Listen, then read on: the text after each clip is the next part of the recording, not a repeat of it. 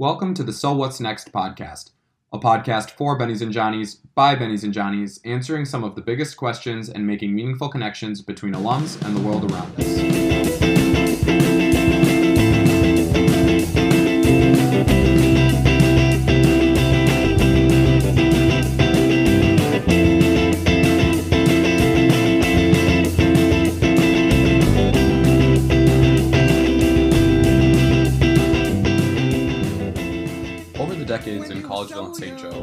Imagine that thousands of people have stood on various stages in front of crowds varying in size, trying to explain what makes St. Ben's and St. John's so special to many of the people that are lucky enough to experience them. I, for one, find myself frequently attempting to narrow down on the profound impacts these places have on me and to what effect they have on the person I've become. For me, St. Ben's and St. John's brings a sense of constancy, permanence, and comfort. More than anything, it brings a sense of home and deep meaning, as the places and people that made up my experience there form the foundation of who I am today. Now, for those that know me, this description will not come as a surprise. St. John's and St. Ben's bring different feelings and create different experiences for everyone. People often tell students, graduates, and young alums to wait a few years to understand the sentiment. For many, all it takes is a drive down Interstate 94 to the two exits to stir memories that ground us. It is my sincere hope that whether you are a student, class of 2019, class of 1984, or someone who is familiar with St. Ben's and St. John's, that your experience in St. Joe and Collegeville grounded you in some sense of togetherness and left you with a deep understanding of what it means to live in community, to lead, and to critically think and act in the communities you are now a part of today. The experience at St. Ben's and St. John's, of course, changes, as the world around us changes at a pace with which it is nearly impossible to race along. Divisiveness, disagreement, and undue action still find their way into the walls of the schools, too. Our programs, our demographics, our teachings all change as society around us change. But underneath all of that is still a sense of connectedness to the consistencies that stand the test of time. The values, the friends, the physical spaces, and the togetherness experienced for four of our most formative years. As we now have moved beyond our years attending St. Ben's and St. John's, how can we lean on these places and communities that for so many have set a solid foundation? What of the values, communities, and places can we take with us to ensure that we're making our communities better and becoming impactful leaders? What does it mean to be a Benny and a Johnny in 2021? How has that meaning changed over time? And what permanent pieces of our connectedness do we want to maintain permanence when asking this question in the years to come? What can we do as members of these communities to ensure that others can experience the sense of place and grounding that we now have as a result of these places? Joining us today to talk about St. Ben's and St. John's in 2021, 2022, and beyond are Presidents Laurie Hamen and James Mullen. Prior to joining St. Ben's, Laurie Hamen served as president at Mount Mer- Mercy University in Cedar Rapids, Iowa, since February of 2014. She has more than 30 years of experience in student affairs, enrollment management, academics, athletics, and grant procurement. She began her appointment as president at the College of St. Benedict on July 1st of 2020. She returned to the St. Ben's community, having served as dean of students at the college from 1992 to 1996. Prior to joining Mount Mercy University, Hamen served as a vice president at North Central College in Naperville, Illinois for nearly 18 years. She played an active role in the New American Colleges and Universities Consortium, taught classes in North Central graduate programs, and served on the NCAA Division III and Athletic Conference committees. Hamen holds a Juris Doctorate from DePaul University College of Law in Chicago. She completed PhD coursework in Educational Administration at the University of Minnesota and holds a master's degree from Winona State University. She is a product of a women's college education, having earned her undergraduate degree from St. Catherine University in St. Paul, Minnesota. Dr. James Mullen began his appointment as transitional president of St. John's University on June 1st of 2021. Recent positions in Mullen's extensive and distinguished career in higher education include president of Allegheny College in Pennsylvania, president in residence at Harvard Graduate School of Education, past chair of the board of the American Council on Education, and current chair of the board of Project Pericles. Mullen also served as president of the College of Our Lady of Elms in Massachusetts, chancellor of UNC Asheville, and vice president of Trinity College in Connecticut. Mullen earned his doctorate in higher education administration from the University of Massachusetts Amherst, his master's in public policy from Harvard University, and his bachelor's in history, magna cum laude, from the College of the Holy Cross in Massachusetts. President Mullen, President Hamen, thank you for joining us today and welcome. Thank you. Thank you. So, each of you have extensive careers in higher education and varying experience with St. Ben's and St. John's. So, that being said, for alums that might not know you so well, could you each share a bit about your backgrounds in higher education? Um, describe your journey here and your impressions of our two communities here at St. Ben's and St. John's. What about them do you find so compelling? Um, and what about them have been unique in your experiences that you've had outside of the St. Ben's and St. John's communities? Great. Thank you, Andrew. Appreciate it. I'm so glad to be here today. Um, I, I, guess I could probably start that I was educated at a women's college and it changed my entire life. And so always um, have wanted to be at a women's college. Obviously made that happen at St. Ben's in the 90s. Uh, but uh, that's a really important part of my educational journey and certainly a very important part of my life. It's clear that I wouldn't be the president anywhere had I not gone to a women's college. So I want to make sure that I say that up front. For me, part of the reason and the draw to come back to St. Ben's after such a long period of time was the fact that I could lead a women's college, um, very much like the one that changed my life. Um, I'm a student affairs, admission, financial aid, and athletics person by training, but I'm a lawyer. So I have kind of an unusual background um, that led me to a number of places in Minnesota and then a long stop at North Central College in Naperville for 18 years as the vice president for uh, enrollment, athletics, student affairs. And then to a presidency at Mount Mercy University in Cedar Rapids, Iowa, uh, at Catholic, small Catholic college, um, and and then as the interim president here. Again, the pull was uh, women's college, but the pull also was that I have two Johnnies and some Bennies in my family, and I I I think that more than anything, I see the life changing impact that St. John's and St. Ben's has had, and wanted to be part of that even for a short period of time. So that's that's my journey in a nutshell. Student affairs lawyer makes good at St. Ben's for a couple of years. My uh, my journey is probably about as non-traditional as uh, as you could expect. Uh, when I went to Holy Cross, uh, I thought I was going to be a dentist. My late father had been a dentist, and uh, I just thought that was the natural move for me. Uh, the pre med advisor saw the first time he met me that I wanted to be a dentist for all the wrong reasons. So he said, Why don't you do pre med and uh, major in something you really love? So I majored in history and took the pre dental courses and ended up doing a year at the University of Pennsylvania in dental school, uh, realizing about two weeks in that for the good of the profession uh, and a lot of future patients and my own good, that that probably wasn't a career that I would continue into. So I went over to the Kennedy School and thought I was going to be a journalist. And uh, my mentor there told me that, you know, you really can always go into journalism. Why don't you get some real world experience? And he advised me to go to the Port Authority in New York and New Jersey as a management trainee. And I had five great years there. And then someone I'd met at the Kennedy School became president of a community college in Massachusetts and called me and said, uh, We've got some things we got to work on for permanent campuses for our institutions. Would you come back and be Dean of Planning?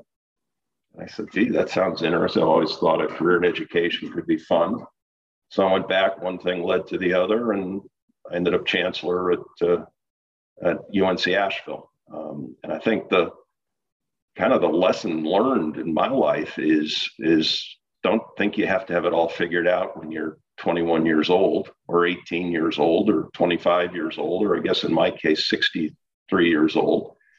Um, and also rely on mentors to give you help and advice and counsel. Uh, I, and I guess the journey to St. John's, Mary and I had retired to Asheville after 11 great years at Allegheny, and we weren't looking to, uh, I had really 20 years as a college president, had been a great run.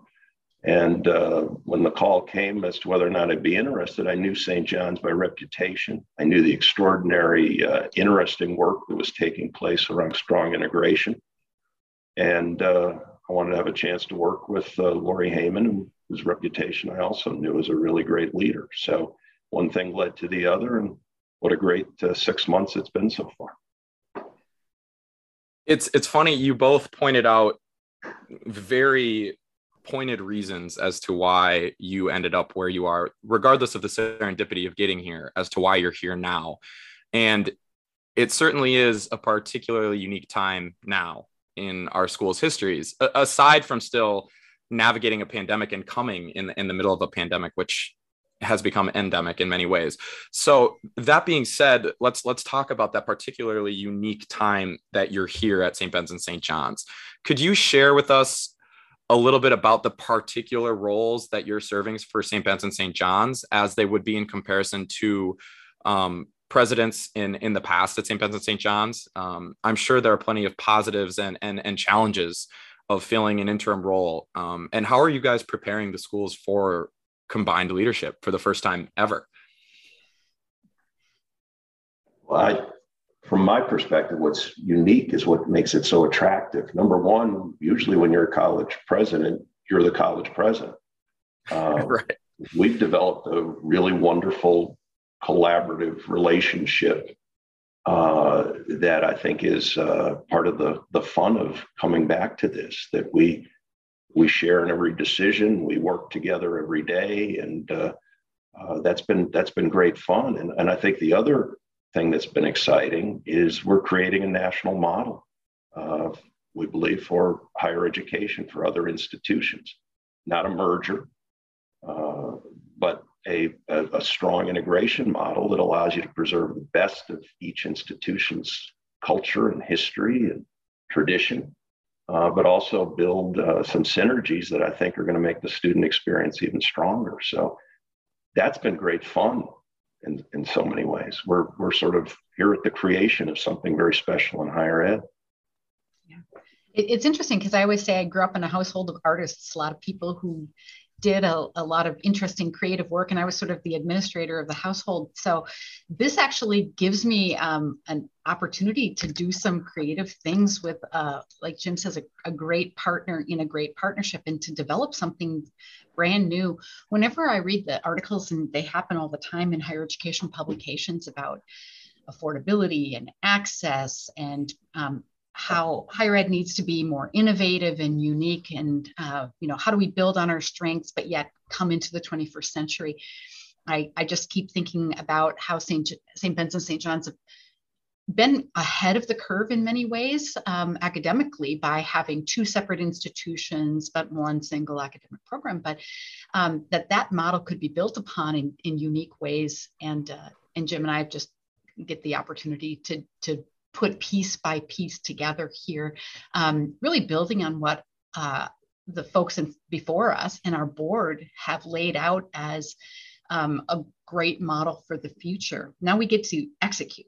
And I, from from my perspective as a lawyer, um, that's that's the fun part, you know, making it happen. Um, so, you know, for all that we want to say that the creativity part of this and the execution part of it, I, have just enjoyed immensely. And um, we're not quite there yet, but we're getting there. And um, I really do think that what Jim says is, is right, that, that we have a national model that could be replicated and maybe tweaked at many other institutions. And it's great for higher education to have additional innovation. Um, so I'm, I'm excited about that. And it's been fun to have a, a, a small part in that and congratulations on the accreditation recently. Speaking of big steps in in, in that direction that's that's a big move. Um, I, I do want to ask about you spoke about integration as a model nationally and and maybe let's blow this up to a macro level in higher education. You know there's some 4000 colleges and universities across the country today um, many argue that that's too much. Many argue that that's the right amount. Does integra- does this integration model necessarily have to play a role with men's and women's colleges, or is this a model that can be two different mm-hmm. colleges that are co-curricular um, that could come together as as a result of the changing forces of the economy around them? Well, one of the things that I, I keep thinking about is part of the reasons that mergers, and we are not, this one is not a merger, but part of the right. reason that college and university mergers blow up in the end, and many of them have. If you, you know, a lot of times folks do a lot of work, they kind of get to the almost to the end, they're just about to jump off and they just can't do mm-hmm. it. Part of what stops individual institutions from actually merging almost always ends up to be philosophy or mission or the heart and soul of the institution um, that, that nobody really the details of it could actually be done but nobody wants to give up their identity. No institution wants to give up their identity. And the wonderful thing about strong integration as a model is that you don't.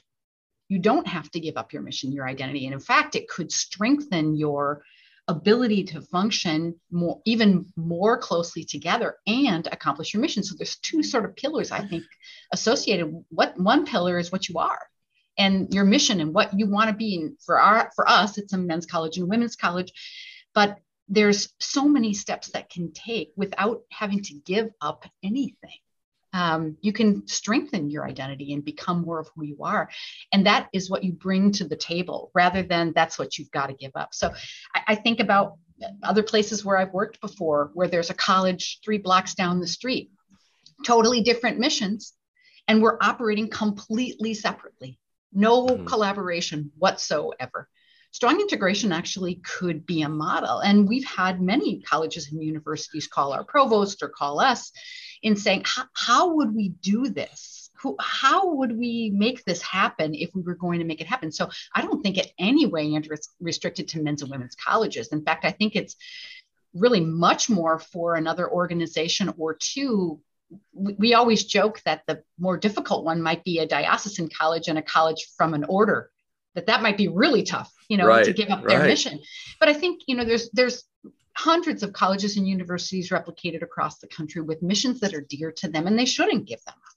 But they can't quite figure out what kind of collaborative relationship would allow them to go into the future stronger and keep their mission. So jim i don't know if you have anything to add to that I, but I absolutely agree with you. I think when i as the process unfolded that led me here uh, i was particularly attracted by two things. One was obviously the Catholic Benedictine traditions that both institutions represent, uh, but also the elegance of how this has been put together. This is uh, the process that led us here is something that I think we we need to continue to reflect on. Laurie and I have talked about it. This is going to be a there's an article in here or, or uh, a series of presentations. Two boards came together realizing merger is not the option, and then really discerned and, and we're very thoughtful and intentional about how to create what we've come to call strong integration. Uh, and and I think the process the boards went through, the the real level of discernment and the and the and the hard questions they explored uh, are as much part of the story here as what we have now going forward. I think a lot of good came out of that process you you may have you said article, but you may have just given me an idea for a podcast down the road too. um, it, it's funny that you, that you, after hearing you you explain that, I I can just think of schools in the Minnesota Intercollegiate Athletic Conference that are in such close proximity.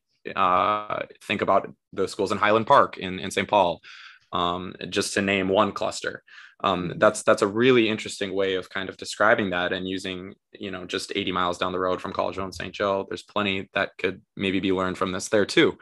Um, you you mentioned a lot of elements that have to do with with the soul i think of schools um, and and part of this integration decision and and and the steps to get there. Um, so so let's talk about the soul of st ben's and st john's. How has the meaning of being a benny or a johnny in your eyes changed over time, particularly now in, in 2021. Um, you know, how does that sense of place that that St. Ben's and St. John's provide to, you know, the some 45, 50,000 alums that are out there and, you know, 3,000, 3,500 odd students on campus right now, instill that generational connectedness. Um, and, and what connectedness do we want to maintain when asking this question about what a Benny and a Johnny means in, in the next 5, 10, 20 years?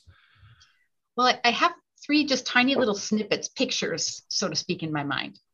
Um, one is I gave my brother, who is not a Johnny, a a St. John's and St. Ben's mask at my house one day because he was on his way to the St. Paul Saints game. And when he got to the Saints game, he realized it was St. Ben's and St. John's night. And he had the St. Ben's and St. John's mask on. He said at least 60 people stopped me and said, like, do I, I should know you, you know, of the same vintage as my brother.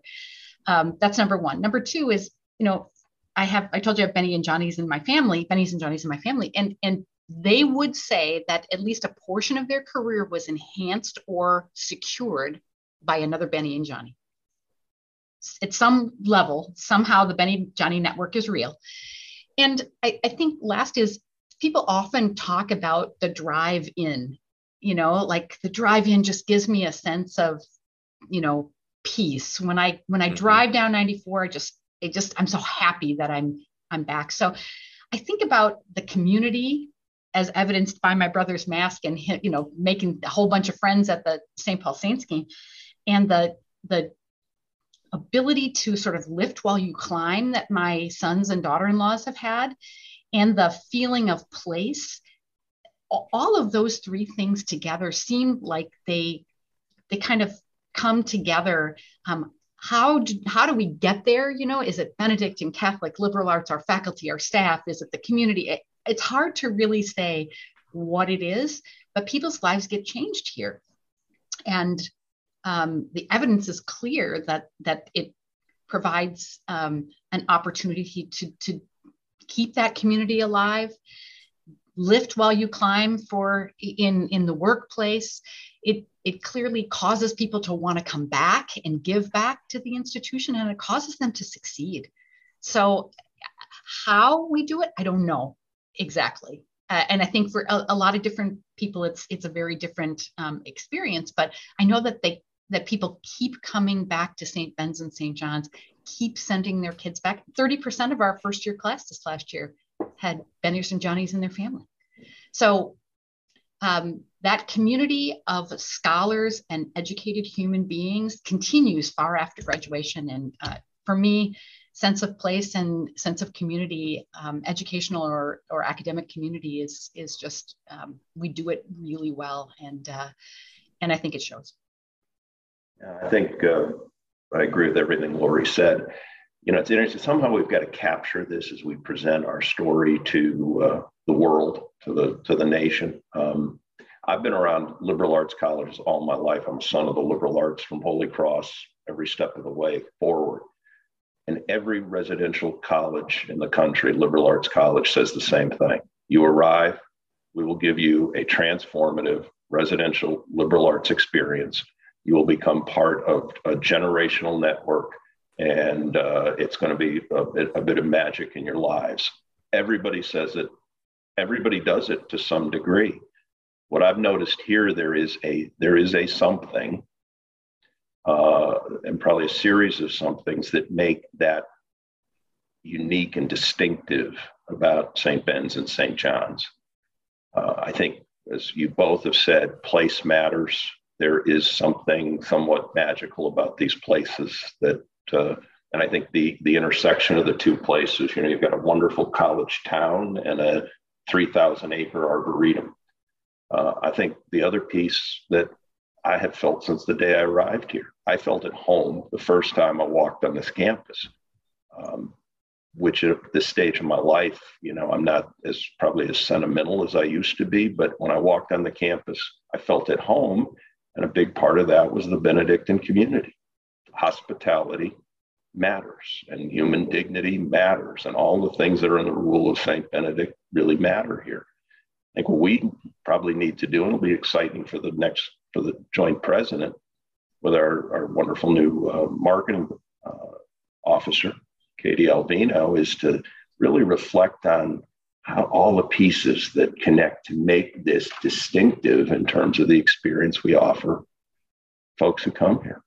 Yeah, I think the interesting thing about that is when you have a lot of people who are here because their parents or grandparents or aunts and uncles or brothers and sisters came before them, you realize that the story got told in the house or at a family event. That the story of St. Ben's and St. John's got told, and it got told in a way that really people wanted to come here. How do you boil that down into a tagline or a marketing it, it's impossible. I mean you just got to hear it over the breakfast table for you about you know for many months and that's what we see happen but you know you, in order to really help people recognize what st ben's and st john's is it can't be a long story for a prospective students they just they can't hear it. So thank god for your podcast andrew right? You know? Well you're right um, and you know we're trying our best. Tell the story. Yeah tell us the number of alumni uh, who will say to, uh, I'm sure Laurie said the same thing. My son had no interest in coming to St. John's because wanted to do his own thing. Came to campus as a favor to his parents and fell in love. And it became went from no choice to first choice. So again, is that's there is something in place and hospitality and and breakfast conversations that ultimately uh, play out. Yeah, and, and I want to say also that that place matters certainly, and Jim is so right about that. But people matter here, mm-hmm. you know, and the the mentoring and sponsorship that my Johnnies and Bennies have received, and I know is received because everyone talks about that when we have the ability to go and talk with alums and hear their, you know, the great experiences and the things that they say to us. I can't remember ever leaving any breakfast, lunch, or dinner with any alum where they didn't talk specifically about a human that transformed their life. And, you know, I could name them for the people that are in my household, but you could probably, if I said, Andrew, oh, yeah. tell me the three people that changed your life at St. John's and St. Ben's, you'd have a name. Boom, boom, boom. And so while place matters and values really matter so just in such a, uh, a wonderful way, I think um, people matter and uh, not just our students, but also our faculty and staff and what they do. There's a genuineness that I think captures all of that. Again, it's it's not a slogan, it's not a yeah. uh, a brochure. It is place does matter and values matter, but it's the people who then live the values. There's a real genuine quality when you walk on this campus. Is there's mm-hmm. nobody trying to be something that they think they should be. They're just being genuinely St. Ben's and St. John's. I, I, it's so funny hearing each of you describe this because I think there are probably 40,000 anecdotes that could be given for our 40,000 to 50,000 alums that mm-hmm. are all along the lines of something that you just described there. And in, in so many ways, I'm a living, breathing example of nearly every single one you just described. um, I, if we know, had my... a chat going, if we had a chat going right now, there'd be people who would be saying, you know, Eric Putnam and, you know, this person yep. and that, per- they would, they would be basically giving you a list of all the inspirational humans yep. that Sister Michaela, Father yes, Don, Father absolutely, Nick. Yes, absolutely. Yes yeah. It, it's it, it is really interesting and i think you you got you both get at at such an important piece and i think this is i you know i'm uh, this is me speaking directly to you listeners out there um how do we bottle that value proposition of st ben's and st john's and how do we kind of disperse that to people that we think would be good bennies and johnnies I know a lot of my friends talk about this all the time, and and it, it, was so hard to grasp when you're on campus. But the older, and you know, many of my closest friends are only three years out from from Collegeville and St. Joe.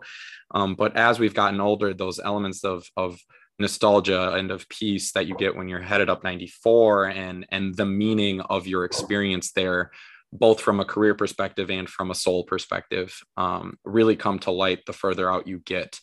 And I think the question that we ask ourselves so often is how do we make the most of that now? Um, and and because we'll always come back up for for football games, or we'll always come back up for homecoming, or um, to stop at Bella Cucina for dinner or something like that. That that that is ingrained in many of us. Um, but it's it's how do we make the most of that and kind of pass that down to to generations to come, or pass that off to individuals that may not know about St. Ben's and St. John's, but would enjoy that experience um, as friends of the university, for example. Um, those are those are things that I think really need to um, be considered for for alums listening to this podcast as well.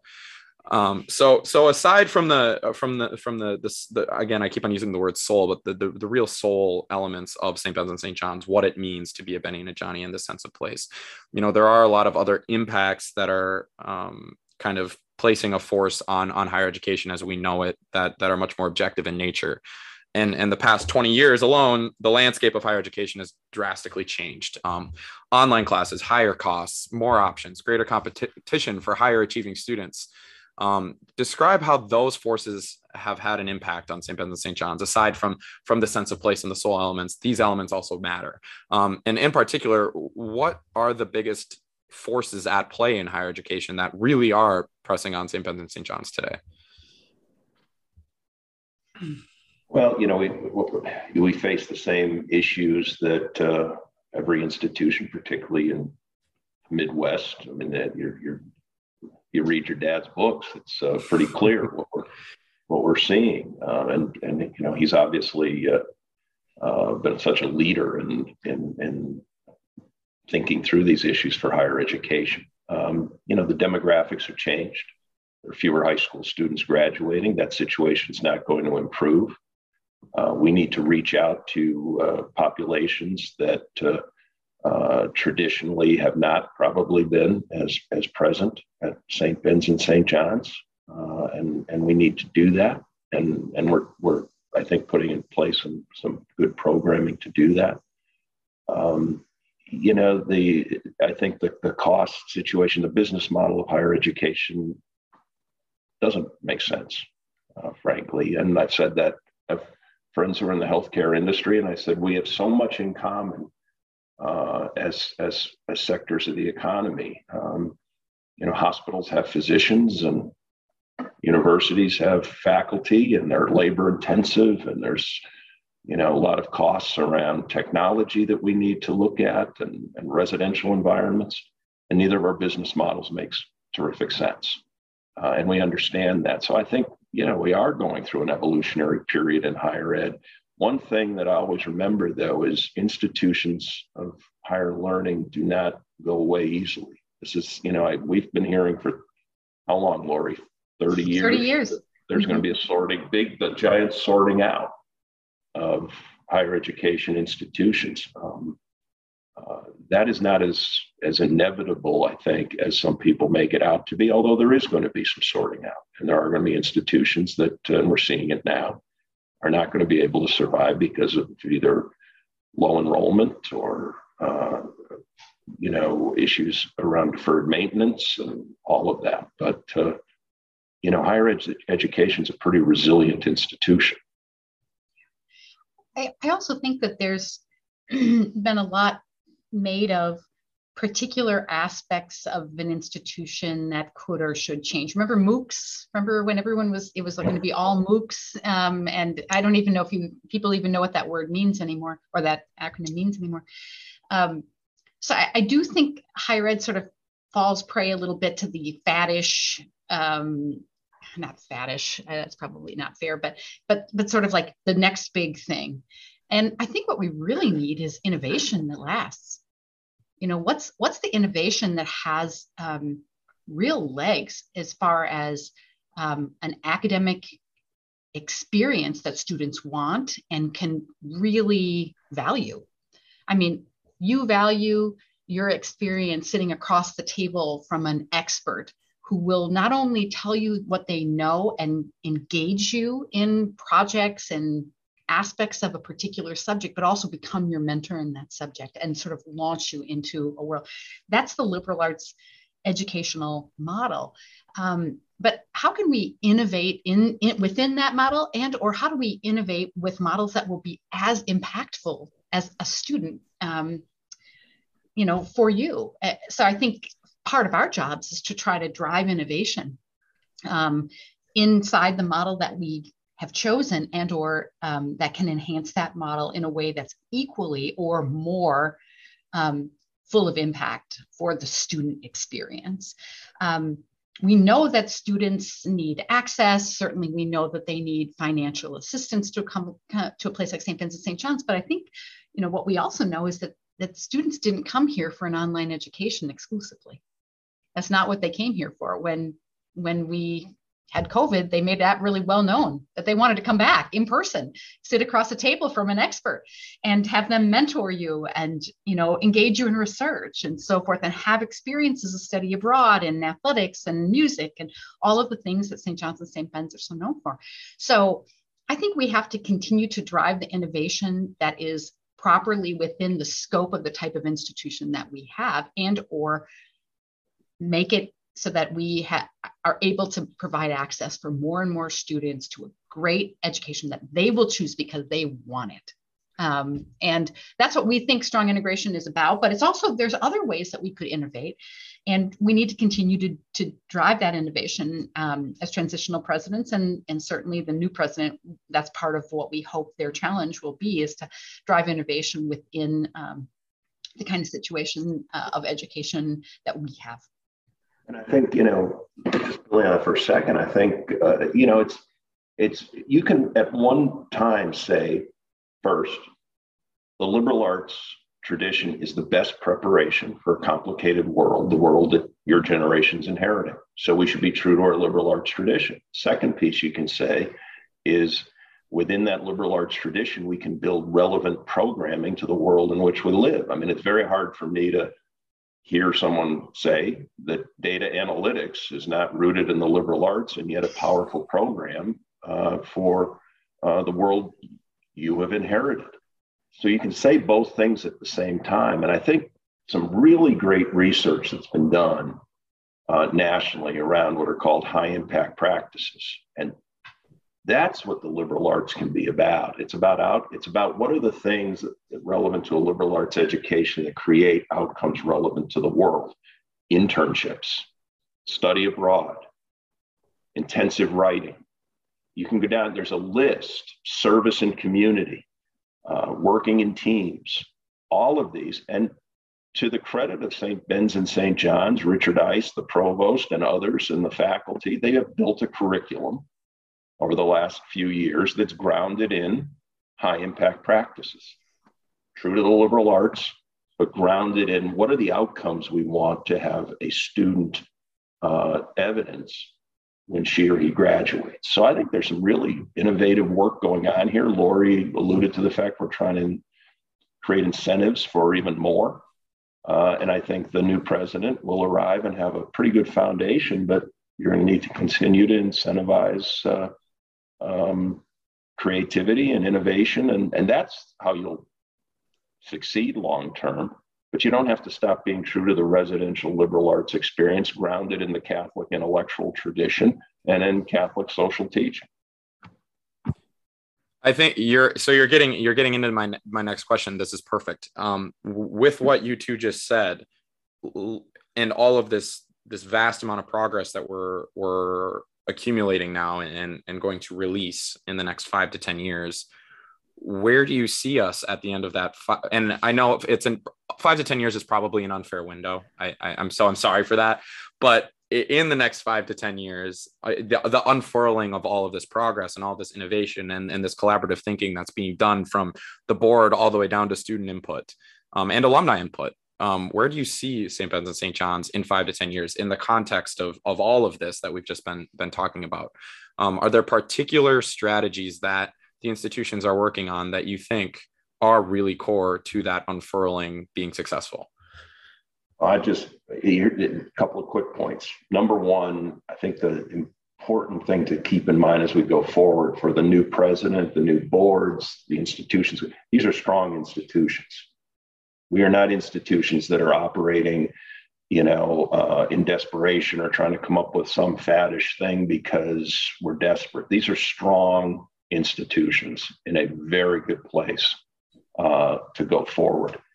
Second thing, I think the both boards uh, and, and as the boards come together and the uh, the joint president, it's going to be a lot about the student experience here, because that getting back to our earlier conversation about what is this magic begins with the kind of experience you have here, the interaction you have with faculty, the friendships that are formed here, how do you how do you evolve that from the moment you apply to the moment you graduate into a coherent experience that people can see and understand?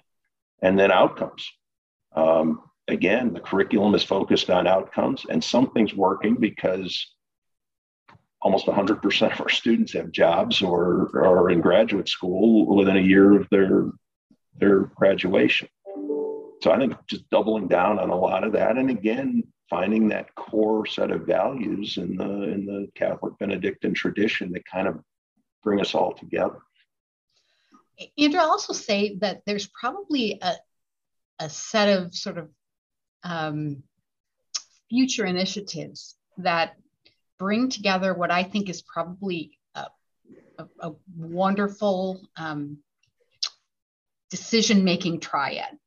Your, your faculty have certain expertise, your community has certain needs, and your friends or donors have money that they wish to put into very particular projects that they think will be successful. And we haven't always harnessed all three of those together, but so for St. Ben's and St. John's this past year, um, we've launched a, a, nurse practitioner program at the doctoral level. That was our faculty had expertise, our community desperately needs nurse practitioners, particularly in rural areas where healthcare access is difficult.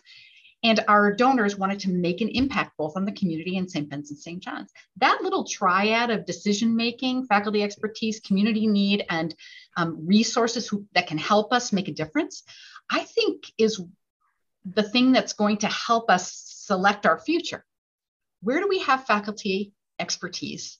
Where do we have community need that we could meet? And where do we have resources where someone really wants to make a difference? And those together, I think, will help us with program selection into the future, additional program selection into the future, as you know, in things like business and healthcare and, and places where we've traditionally had a lot of strength, but maybe some other areas as well.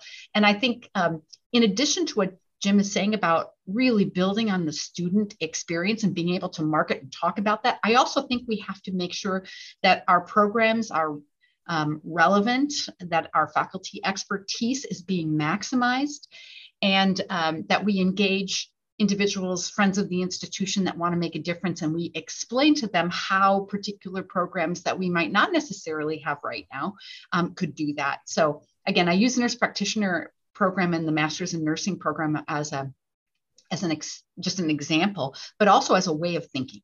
Um, I, I, think in five or ten years we might be uh, a, a little bit more targeted in what we offer, but it will have some of those aspects um, in terms of meeting community need. And I think, and just picking up on that, you know, in higher ed, there's always we want to be somebody else. You know, why aren't we fill in the blank? Why aren't we Williams? Why aren't we Notre Dame? Why aren't we? I think the, the, the healthiest institutions decide who they are at their core, and then they just and then they just double down on it. You know, so my my uh, my interest in trying to be Williams. Um, I don't want to be Holy Cross. Holy Cross was great to me. It's an extraordinary place. I owe the Jesuits so very much but I don't think St. John's and St. Ben should try to be Holy Cross or anybody else. They've got we've got a unique uh, story to tell. We got to tell it. We got to be proud of it. We got to double down and invest. And I and I think I think the vast majority of of alums uh, and friends of the institutions would completely agree with you. You know, there's there's a reason going back to one of our previous topics that we were discussing. There's a reason that St. Ben's and St. John's grads speak about St. Ben's and St. John's so highly and for so long because St. Ben's and St. John's means so much to them. So why would we want to make it something it's not? Um, I think that's a really, really important piece to take away. Um, so that being said, and and continuing on this alumni track, I'm going to combine two of our last questions here. Um, each of you have have decades of serving in leadership roles and decades of experience in higher education. From what you have seen, what role do alumni play in the progress of our institutions? And equally as important, um, how can we continue to play a role in our institutions that promotes good stewardship of our brands as Benny's and Johnny's, both now and in the years to come? Because again, that type of engagement is also changing. Yeah. But, well, first of all, I, I will say if you don't have alum support um, in the myriad ways that it can evidence, you know, that it can be evidenced, you, will not have an institution that's healthy or strong. There's just no doubt about it. You have to um, have your alums behind you or you cannot be successful. And I think St. John's and St. Ben's has been blessed tremendously with uh, alums who want the institutions uh, to do well. And, and, that can take a whole bunch of forms, of course, as you know. You know, it can take the form of uh, giving, straight giving. That's the one people think about most. Um, but but for you know a population that may be just a year or two out of school, or five years or ten years out of school, which your podcast um, sort of targets, that that's probably not where they might be. Um, not, not thinking about it at this moment. So I, I also think about things like, you know, accessing networks.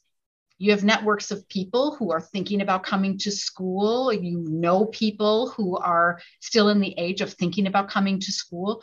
And, you know, we have people who are teachers in their first few years, just inspiring the heck out of people, or nurses, or uh, in business. Uh, they all have access to networks. And speaking about their Johnny Benny um, experience uh, from the heart in is is huge. Participating in social media kinds of things that would express how much the institution means is gigantic. I, I mean we we can't um, we can't even make our marketing do that um, if we wanted to. Um, and so i i think that the real um, stories of st ben's and st john's young alums particularly make a gigantic difference in every place. I, I can't think of very many people when I ask them why they came here, don't don't point to an alum's experience as the reason. It was my school counselor, it was my coach, it was a nurse I met, it was my parents, it was my uh, the person who's the parish worker at my church. I, I, I could go on and on and on. And but um, so telling the story is a huge thing. I, I think the other thing is and sometimes we don't really think about this. We think about our experience as static in our minds, and yet the institution starts changing. And so, continuing to be involved in, in like um, understanding that the institution is changing and understanding how that institution is changing.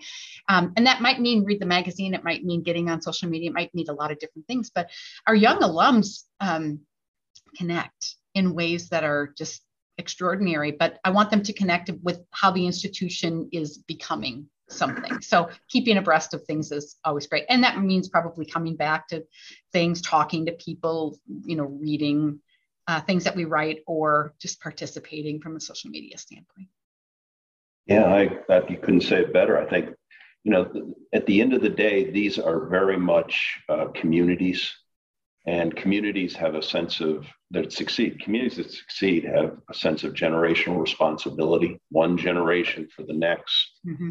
Uh, so I think if we can keep coming back to the notion of our generational responsibility to these places, uh, how we stay connected, how we support, how we uh, encourage students who are here, how we help them, and in reality, how we as institutions stay connected and honor our responsibility to the generations who have come long before us and, and value the difference they've made. So for me, alumni, it's all about the generational responsibility in a community.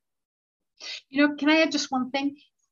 You know the the Johnny Benny tradition of holding the door. You know, somebody's somebody's walking in, you you hold the door for them. I, I want our alums, especially our young alums, to hold the door a little bit for people who are coming. Um, and that might mean something like um, saying, I'll take you up to St. St. Ben's and St. John's because you come from a family that can't get you up there.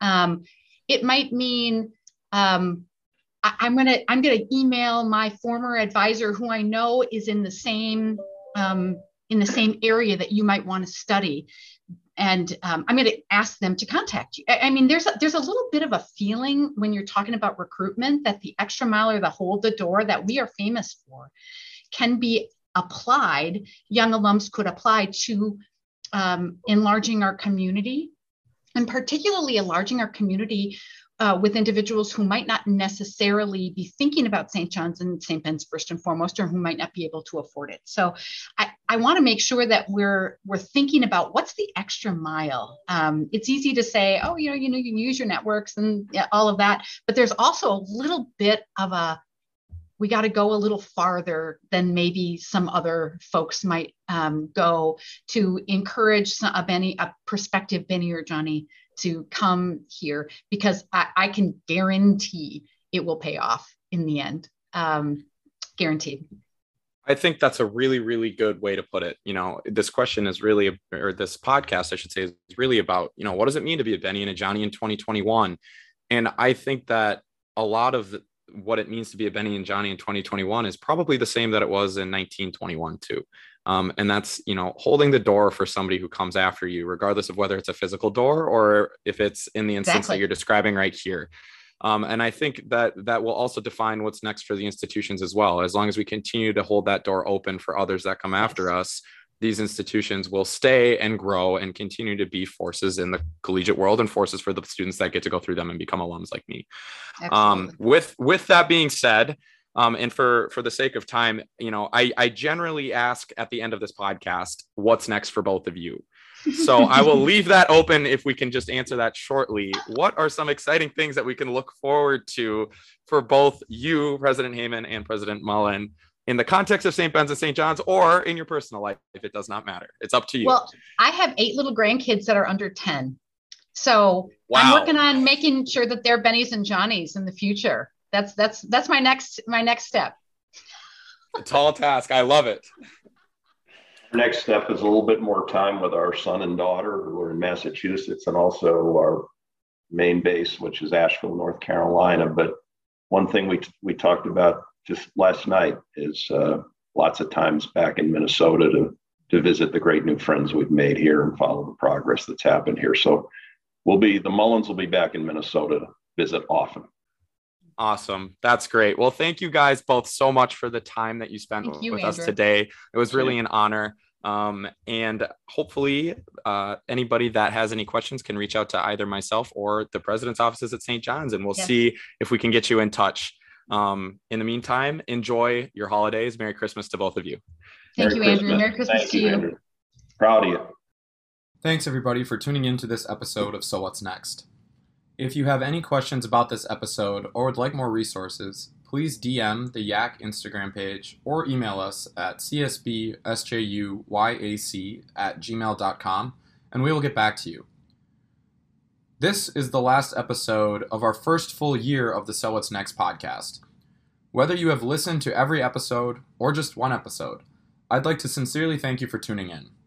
Our goal from the very beginning has been to share the success in both work and life of Benny's and Johnny's, as well as provide guidance, insight, and ideas to those who are seeking their own definition of success in work and holistic life.